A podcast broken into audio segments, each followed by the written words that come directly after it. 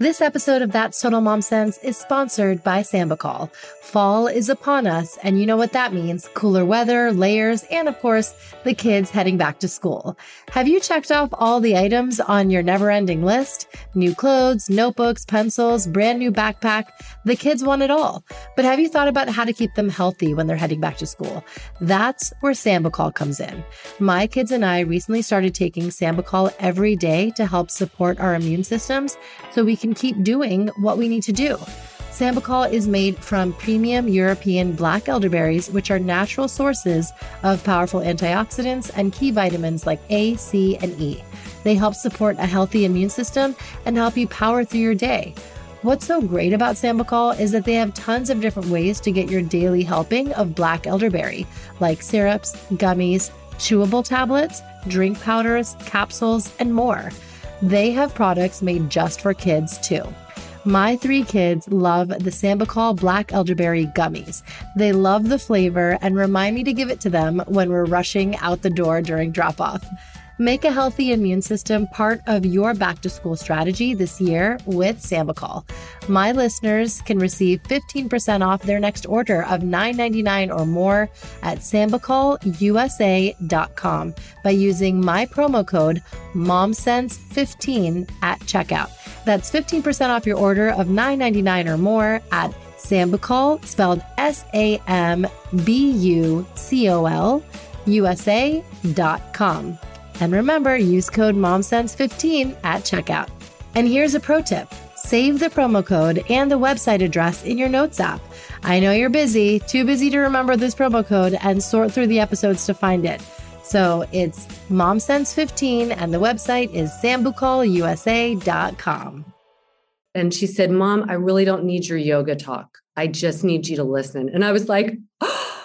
but she wasn't looking to me to find an answer or to like make like bring everybody's perspective and she just wanted me to listen. And it it just like was a smack in the face i thought as an adult how many times do we do that to our friends or our family or, or people that we're working with where we try and kind of find the logical thread? And and sometimes it's just like zip your lip and just be there because there's a healing in somebody being able to process their feelings and that's it. And so now my daughter's almost 20 and she calls or FaceTimes me every day. 90% of it, I'm listening. She's telling me about her day. She's telling me about what happened, good, bad, all in between. She's feeling anxious. She's feeling this. And I just know what she needs is she looks to me to process this stuff. This episode has been brought to you by Lunya and Lago. Whether you're waking up at night or just calling it a night, Lunya is your daily reminder to find beauty in the everyday. Lunya's mission is to elevate rest ever since it was founded in 2014 by Los Angeles native Ashley Merrill. Known for pioneering washable silk and cashmere, they've expanded into other signature fabrics like organic Pima and cozy cotton silk. Everything Lunya makes is designed to tangibly improve rest, with products as functional as they are beautiful. Sleepwear with patented no twist waistbands, strategic ventilation, stay put sleeves, and state of the art fabrics are just some of the rest centric innovations that are at the foundation of the brand. I love the short robe, it's a robe reimagined it's constructed of the most buttery fabric, organic Pima, and it feels super soft to the touch and it's cooling too. When I'm just looking for some time to wind down at night, or if I don't have to get ready till after my workout, I live in this robe and it's a very flattering silhouette. So if I have to wear it out to a drop off, no one's ever gonna know. Use my special code MOMSENSE20 to receive $20 off your first order of $100 or more at lunya.co. Hi there, it's Kanika. Get ready for another season of That's Total Mom Sense, where I interview global thought leaders on their life stories, the legacy they're passing on to their kids, and of course, their mom sense and dad sense superpower. It's me, Bobbi Brown. Can't wait to share my story. Hey, I'm Daphne Oz. Hi, I'm Shawnee Darden. Hi, this is Crystal Lynn. Hi, I'm Bhavna Milan. Hi, this is Tony Leroy. Hi, I'm Shannon Lee. Hi, I'm Farnoosh Torabi. Hi, this is Michael Perry, founder of Maple, and you're listening to me on That's Total Mom Sense. It's our mission to be inclusive, so we're having dads pull up a seat at the table. Tune in to my new monthly segment, What Matters Most with Maple, featuring my co host, Michael Perry, tech founder and devoted father of two. Thank you to my brand partners, community, and you, yes, you, for making this podcast possible. Episodes release every Thursday. Join my tribe by logging on to that'stotalmomsense.com and subscribe wherever you listen so you never miss an episode. So, what if I told you that if you learned certain principles of physical therapy, you could apply that to your yoga practice?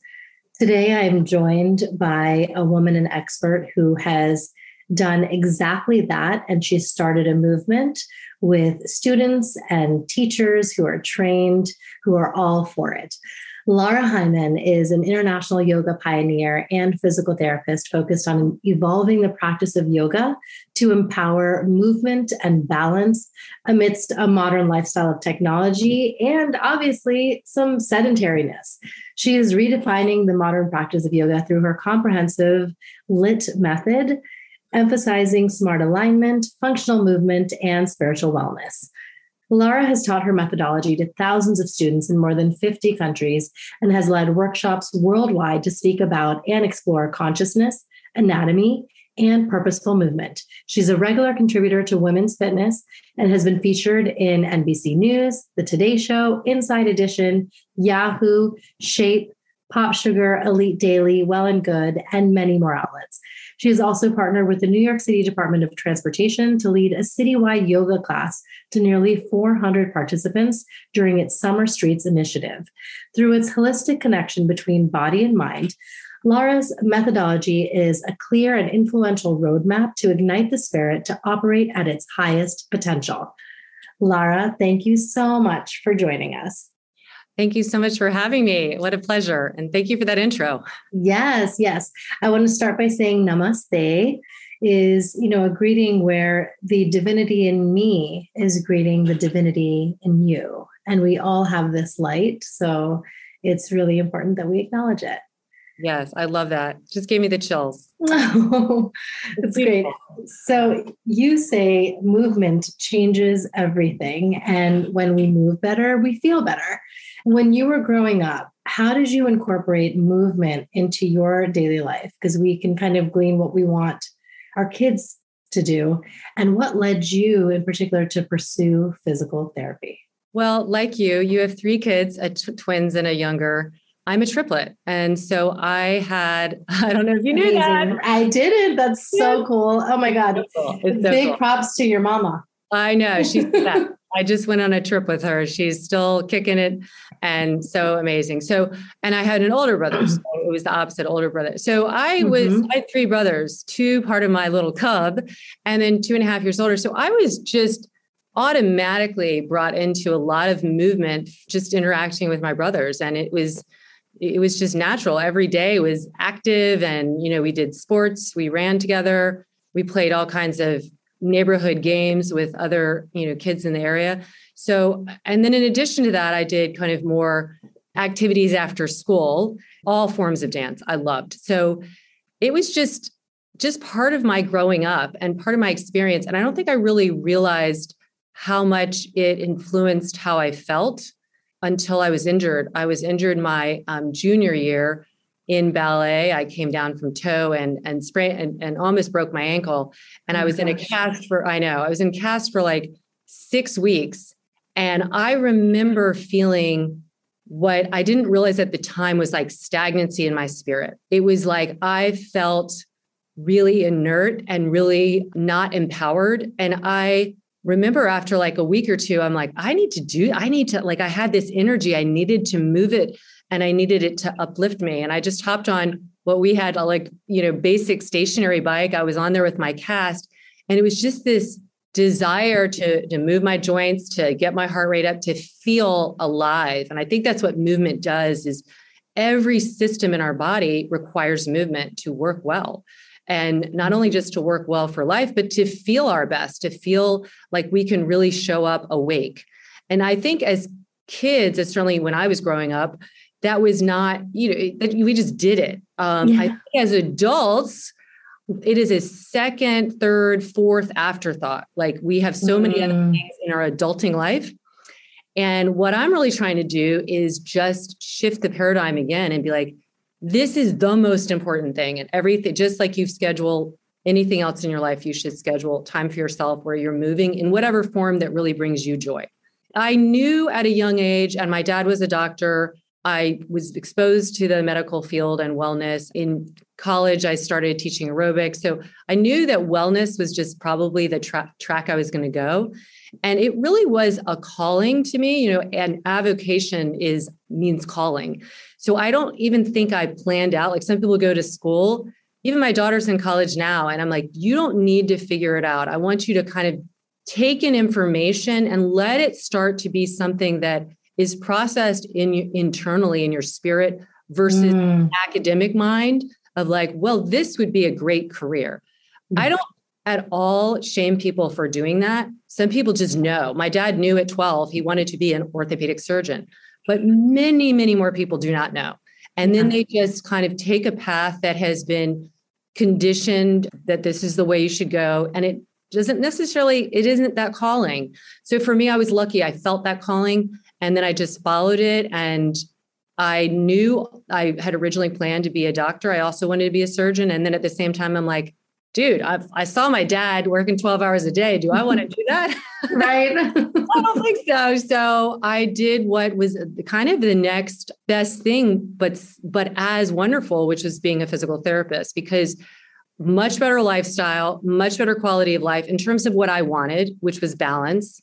And a lot of that same type of empowered state, like I didn't have to get a you know referral from anybody. I could be making the decisions on my own. So there was a lot of autonomy which you don't necessarily have in other medical um, so that just carved the path. And then i found yoga loved it had the same kind of joy for it that i did for dance and other forms of movement. And no one was really teaching it. This was 27 years ago. I'm really aging myself. And so i just started teaching it based on the books that i read and what i learned about. And i loved the intention behind it which I think has been timeless, which is always just, I think, ultimately to be more awake in life. Because when you're more awake, you're more appreciative, you're more aware, you can make choices, even if things are hard. You're you're making empowered choices as opposed to just taking a path of least resistance, which we often choose to do because it feels easy at the time, but might not be in alignment. And so I've been lucky that that is always, those are all the elements that created this alchemy of what I've created now. So I want to kind of dive deeper into your kind of research and immersion in yoga. You know, how have you done your research into what is truly authentic in yoga?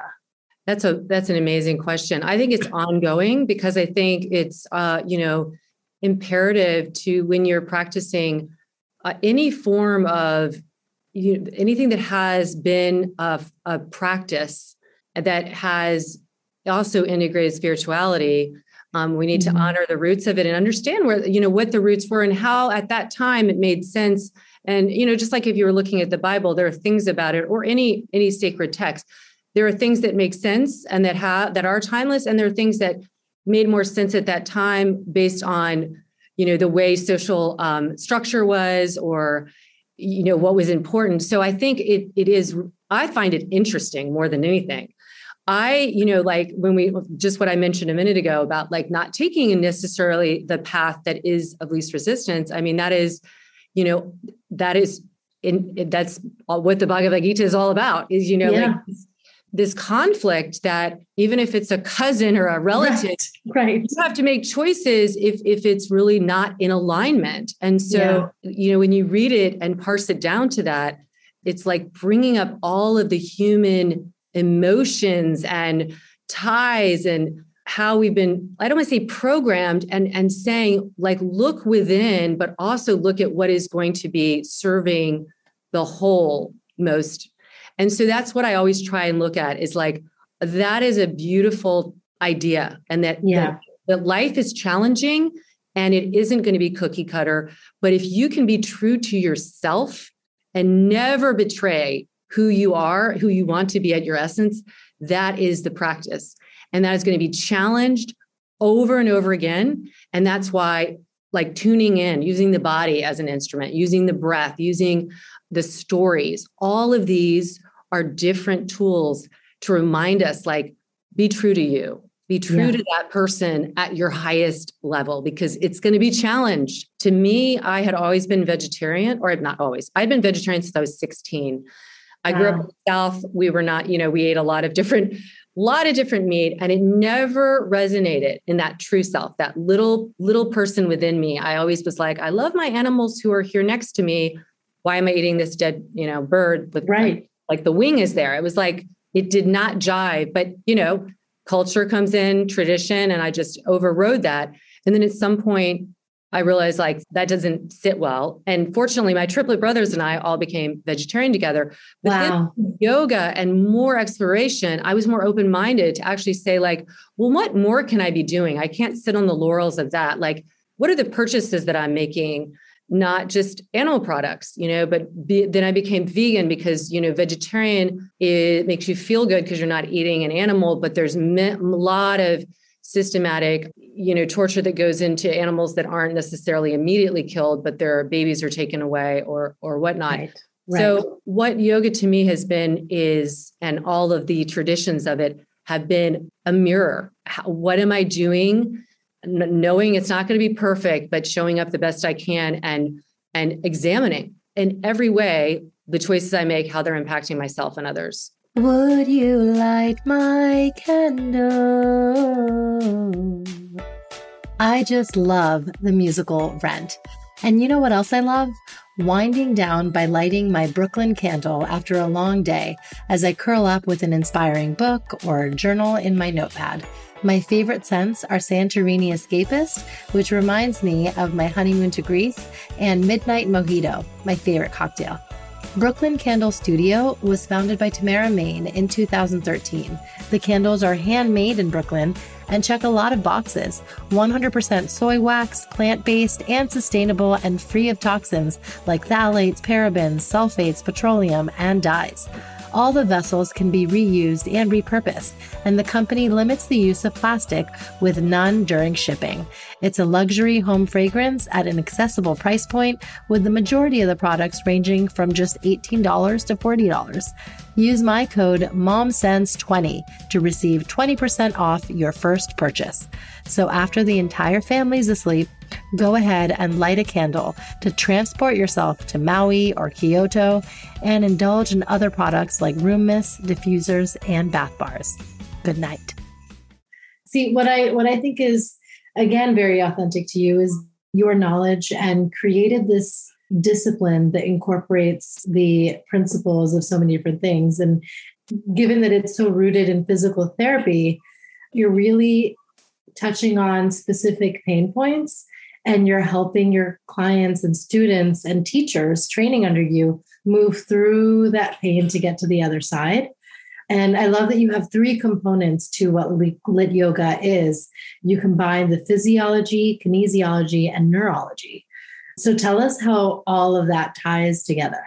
It's looking at the entire body and everything inside, right? It's like mm. looking at the whole system as, as opposed to compartmentalizing. So Neurology is, you know, your brain, your nervous system. It is literally without which we would not be able to live and function.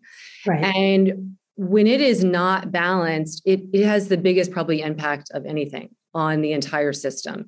So the beautiful thing about the brain is that it is always fresh and ready for new information. It is ready to what I say get some better mapping, rewiring and this is in the form of movement, it's in the form of behavior, it's in the form of breathing. It starts in here. And there's many ways to get into there. So the moving in the body and kind of re-examining how we move maybe in suboptimal ways. So that's kinesiology. So mm-hmm. kinesiology is how we move, it's how the joints move, how the, the musculoskeletal system participates. And so when we look at like somebody folding forward, that is the art of kinesiology, examining like, well, how are they doing that? And is this going to serve them not only today, but long term, more likely? Because there are, it just like you're looking at something in physics or any kind of mechanics, there are ways to do things that aren't going to wear down areas, but keep the, you know, keep the machine going. And then physiology is deep within what's within that. So physiology is the breathing, it's the, you know, the heart rate, it's the cellular level. So all of those parts, micro, macro, come into movement, come into life, come into our how we feel, like how we're feeling right now.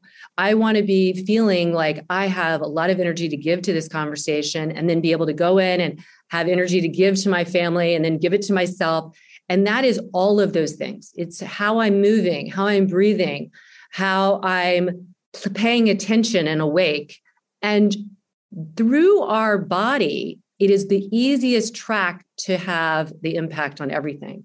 So if I pay attention to the place in my hand and the alignment of my shoulder over my wrist and how the scapula engages into this into the rib cage, that is creating a current of energy from the ground through through my body into my central body, which is going to give me more stability. But it's also perhaps setting up a different wiring track, especially for mm. people who haven't been using putting weight through their arms. Right. Typically, when people, what I, the reason I really merged these two things is what I found is when people would come into yoga and the instructors are calling out the poses or telling you how to breathe, there was a lot of missing parts because people were coming in in the shape they were in, in the suboptimal posture. And then they would move in the path of least resistance, right? Because that's yeah. what their brain had become accustomed to. And our brain, just like everything else, is going to take that track that is the strongest, quickest wiring. And the one that's the strongest and quickest is the one we do habitually. Yes. And what I realized is I could actually help people become more educated about how to move, how to breathe by actually teaching them more about their body and taking this as an opportunity. So I think the biggest difference in the way I teach is I am educating. I want you to feel amazing for many hours after the practice and take that into your life versus just that hour or hour and a half, feel great, and then get up and leave and do your next thing and kind of leave any of the networking behind. Yes. Oh, that makes so much sense. Um, and then you have phases. Can you highlight reset, renew, redefine, and what what they yes. kind of symbolize? So the reset, um, that is the that is based on um, you've had kids, right? And watching them go through their developmental phases is really fascinating, right? They're on their back, they're totally helpless. And then all of a sudden they flip over and we're like, yay! yeah. And they get up on all fours and they're just, so all of that is called developmental phases. So then they get into a half kneel and then they get up to, you know, being bipedal there um and those are that's how we we grow our brain movement mm. grow our mm. brain those and that's a very hardwired patterning. And those, so when we have developed less optimal movement, we can go back to the developmental stages. That's on the ground. That's working a lot of what's called ground reaction force, which is the natural occurring energy that balances gravitational forces that comes through the body because we are bodies of energy. So the reset is we reestablish a neutral pelvis and neutral spine. We get the core integrated, we get the shoulders integrated, and then we get ready to start, which is our Sansal one. And that is the, the last kind of part of the reset. And that's getting into the half kneel, which is also known as Anjaneyasana, but I've really pulled it in more because Anjaneyasana usually is a great opportunity to kind of spill your guts and all that stuff. Yes. So I've kind of tightened that into more like the, the children's half kneel. And then the the next part, um, we have this we have a sequence that really starts to mobilize. So we need to mobilize these large synovial joints because they crave that. And and when we are in our very modern day sedentary lifestyle, we lose joint range of motion. We experience it in the form of tissue tightness, but what we have to first go is into the mechanics. The joints mm-hmm. have to move to pull the tissue, and then the tissue becomes more flexible.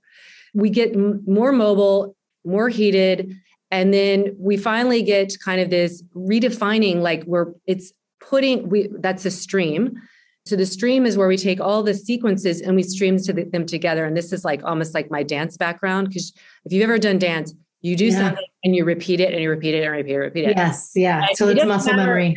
Right. And it doesn't matter if you're like a 15 year ballet student or like a New York ballet performer, you always warm up the same way because you are you're encoding that. So the stream is giving you the opportunity to better lay down those, the, that brain mapping so we repeat the sequences, add some possible, you know, kind of sparkly add-ons if we want. Mm-hmm. Um, you know, that repetition. And a lot of it, again, comes from my experience, like what I felt was missing. I was always like just kind of warming up in something I'm like, God, I'd like to do that again. So I just really became, I let my mat become like a laboratory for how I could better experience movement and then and offer that to others because knowing that again we're dealing with we aren't as active as our kids. We are yeah. a lot more. We are staying in one position. We don't have the movement variability. And the movement variability of the human body is ultimately what brings us incredible joy because we get to experience life you know at right. its fullest. Yeah. Absolutely. Absolutely so what would you say for a beginner what would a simple daily yoga practice look like start on the ground and um, come into a low bridge. So a low bridge, this is what our kids did to help us get a diaper on. It is what it is creating hip extension, postural um, awakening, and it is getting the glutes active. And the glutes are the powerhouses of movement. And for so many people, it doesn't matter. I've worked with professional athletes whose glutes, for what they were doing and the requirements, were way too weak.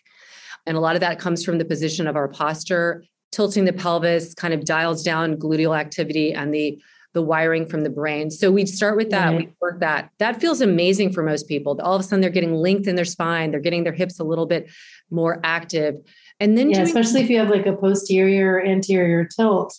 It's, yes. I guess, um, realigning that. Yeah. Yeah. Yeah. Yeah. Mm-hmm. So neutral pelvis, neutral spine. Mm. Not, I always say it's not vanilla. It's not like neutral like Switzerland used to be. It's like yeah. neutral as in where the bones meet each other, which is called a joint, have maximum congruency. So ah. kids building blocks, they're going to be able to build it really high if it's balanced. But yes. when joints are not having maximum congruency, that's not neutral. And so there's a loss of energy, there's a loss of balance, and that loss creates load slash strain on the body. Right. So when you're when you I it's like I say I want to give people a fighting chance to feel good. Start in neutral. Like if you can get your head back in neutral, your which is on top of the cervical spine, the pelvis neutral, your movement choices are infinite so you can work more in that. Um, the beginner could start in bridge and then they could go into quadruped and mobilize the spine a little bit to get some idea of like where it feels a little sticky and then work on some what in PT we call them bird dogs, you know, one arm forward, one leg back. Because mm-hmm. what you're doing is firing up the core. Anytime you have weight bearing through the hands, you're going to get more, much more bang for your buck because you're getting a ton of core activity. Right. Um, core is not just a six pack at all. It's everything that surrounds the pelvis, the spine, and the scapula and shoulder girdle to help stabilize it. And then doing some side lunges where your feet are parallel and you just move side to side, but you're going back into your hips, not forward into your knees with a nice long spine. That's a great place to start. And then maybe like a twisted crescent or a low lunge with a twist so you can get some of the rotation that's needed five ten minutes, start there and be really cognizant of how you're doing it. Really, the how is what will bring you endurance and strength and mobility and joy again. Um, so if you get like into something and it's like too much overloading the system, that's when people just don't stick with it. But start start small. And I, I have that on the platform. I have, you know, we have beginner classes, we have foundational classes, we have everything on there. So you've trained Olympians what does a typical class look like for them? Really, it's I, I treat everyone the same in terms of I just look for the imbalances. So everyone has them to some degree. We all, you know, just our modern day lifestyle again leads to that. So for any athlete that I look at, I look at what is their sport requiring and um, what is involved. So, you know, for rowers, for instance, it's I, I know the mechanics of that. And then I just surmise what is probably overused and what is probably not as balanced. So for them, I would look a lot at balancing because it's one sided. There's a lot of torque on the opposite rib cage. It's very common for them to have fractured ribs. It's so much force production. So they actually need even more proximal muscles, meaning the muscles that are closest to the ribs, closest to the spine and pelvis. They need even stronger because they're producing so much force.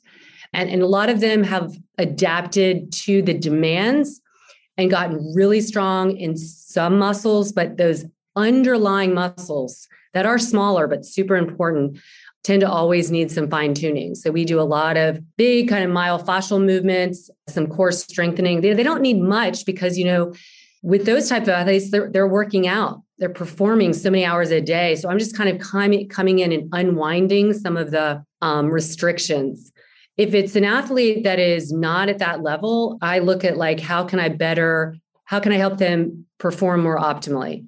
And so goes back to balancing the imbalances, working on power, which, you know, there's movement is based on strength, it's based on um, flexibility or uh, depth, like a joint range of motion.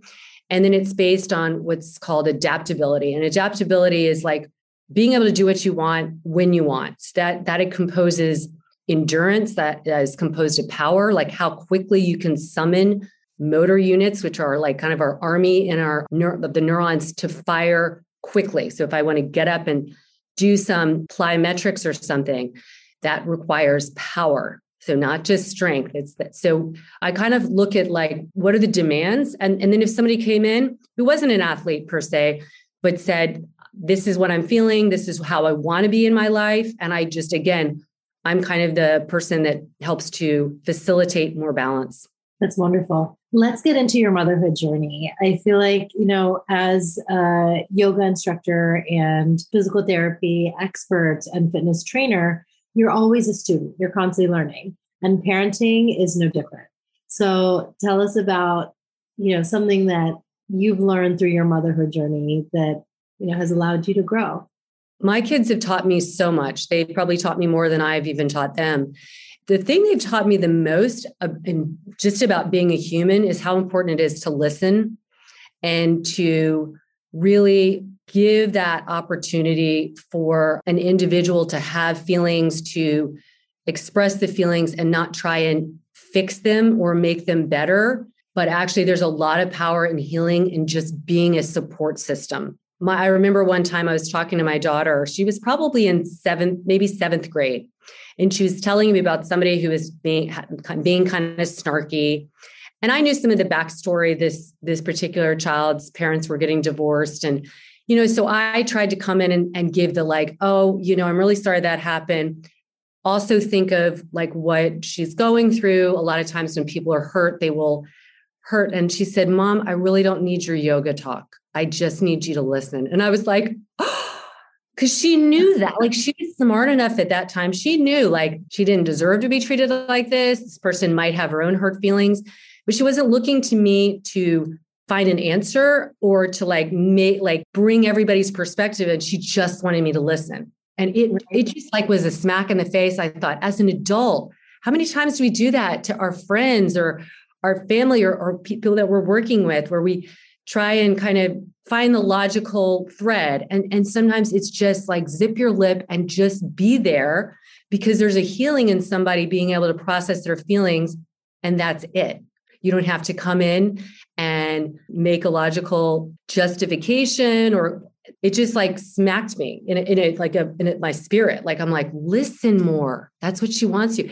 And so now my daughter's almost 20 and she calls or FaceTimes me every day 90% of it, I'm listening. She's telling me about her day. She's telling me about what happened, good, bad, all in between. She's feeling anxious. She's feeling this. And I just know what she needs is she looks to me to process this stuff because she's, and this is what I've taught my husband too. I was like, you know, if the kids are acting a certain way after they've come home from school, don't look at that as something that is disrespectful or this. They're unloading and dumping they're going to learn through all the things we model that you can't do that to everyone. But isn't it beautiful to have someone that you can just be so real with and let that out? And that might mean another instance with my daughter. She came home and she was being kind of snarky to me. I just said, You know, I don't like the way you're talking to me. I'm going to go in the other room. Mm-hmm. And about 20 minutes later, she came in and she said, Mommy, I'm so sorry for the way I treated you. I'm going to cry. She's like, I feel like I was taking revenge on the way people were treating me. Oh. And I just said to her, and now you know it doesn't feel good either way, right? It doesn't feel good when you're receiving it, but it also doesn't feel good when you're giving it. And that mm-hmm. actually happened to be prior to that other discussion. So we learn a lot by observing them and realizing that they are more raw and real. And we can learn so much from that because we have socialized and conditioned ourselves sometimes to not feel stuff, to right. disregard somebody else. It, it just brings a lot more humanity in if we can just really listen more than than make a comment. And they've just taught me that. I see that with my son. When we're in the car you know driving him to basketball it's like i don't ask too many like how was your day? What was this? Did i just kind of just let it be silent and then i might say something about and what's really cute is my son always asks me my my my daughter does too he always asks me well how was your day mom we modeled something and then it, it's reflected. So I'd say to moms, you don't know. And it's like a, I always say it's like a big laboratory experiment. We are doing the best we can. We're going to mess up.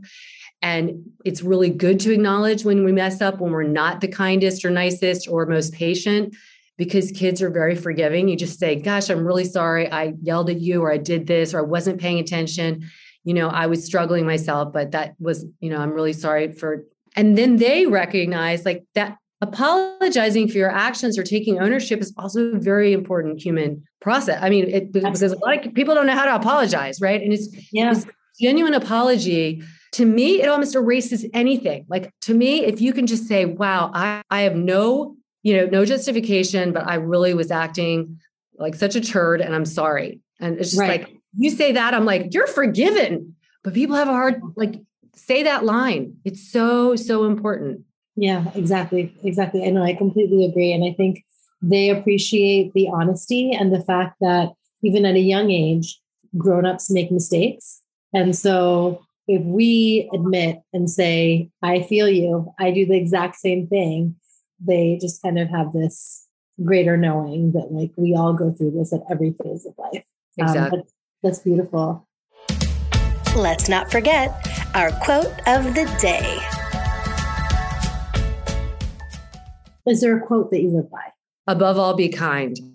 because I feel like, you know, if we if we infuse that in every action as much as possible, knowing we're not going to be perfect, but if yeah. we really go from that place, whether it's professional life or personal life, I think it's just we're, we're stronger. Because kindness actually this is contrary to what people don't understand. I talk about this a lot in yoga like kindness actually takes a lot of strength. You yeah. to be able to really solidly feel so confident in your core values and who you are to exude kindness that takes that actually takes strength. And we see that. People that there's a lot of unkind things and that's just reflexive where it's not i think people are uh, they're kind of flimsy in their soul and their spirit and it's so easy to just be unkind so i think if we bring kindness in into our actions and our thoughts and our intentions it's it's very powerful yes absolutely and where can my listeners find you well, the best place to find me on my website is just lityoga.com, lytyoga.com, L-Y-T yoga.com. There's all the information there. There's an about me. There's about LYT you know how to link to classes. There's my podcast. There's my teacher. I have a big robust teacher directory that we spend a lot of time developing so that we could showcase everyone and they could put their own information in there and have their own little kind of um, pocket of space in there. And then on instagram you can find me at um, lara.heimann um, yeah and always direct message me. I love i love hearing from people. So if you liked this podcast i would love to hear about it that's great. Thank you, Laura, for sharing your story and insights with us. This was such a fun chat. It really was. Thank you so much. Thanks for listening to my episode with Laura Heimann. I'm sure you gleaned some very new perspectives when it comes to yoga and movement and living. Laura, thanks so much for your insights. I learned a ton. If you happen to be in the New Jersey area, you can take a live class with Lara and you can learn more on our website, lytyoga.com. And of course, she has private sessions, which you can do virtually, teacher training if you're interested, as well as a subscription model. So you can practice anywhere, anytime at home. A big shout out to Heather Jenkins for coordinating this interview. We love you, Heather. If you have guests or show topics to recommend to me, please email me at that's total mom sense at gmail.com. You can follow me on Instagram where I'm most active at Kanika Chadda Gupta. And I know you've already done this, but subscribe, rate and review in case you haven't. It really helps the show. Remember, always trust your mom sense and dad sense. Stay strong, super parents. I'll see you next time. That's total mom sense.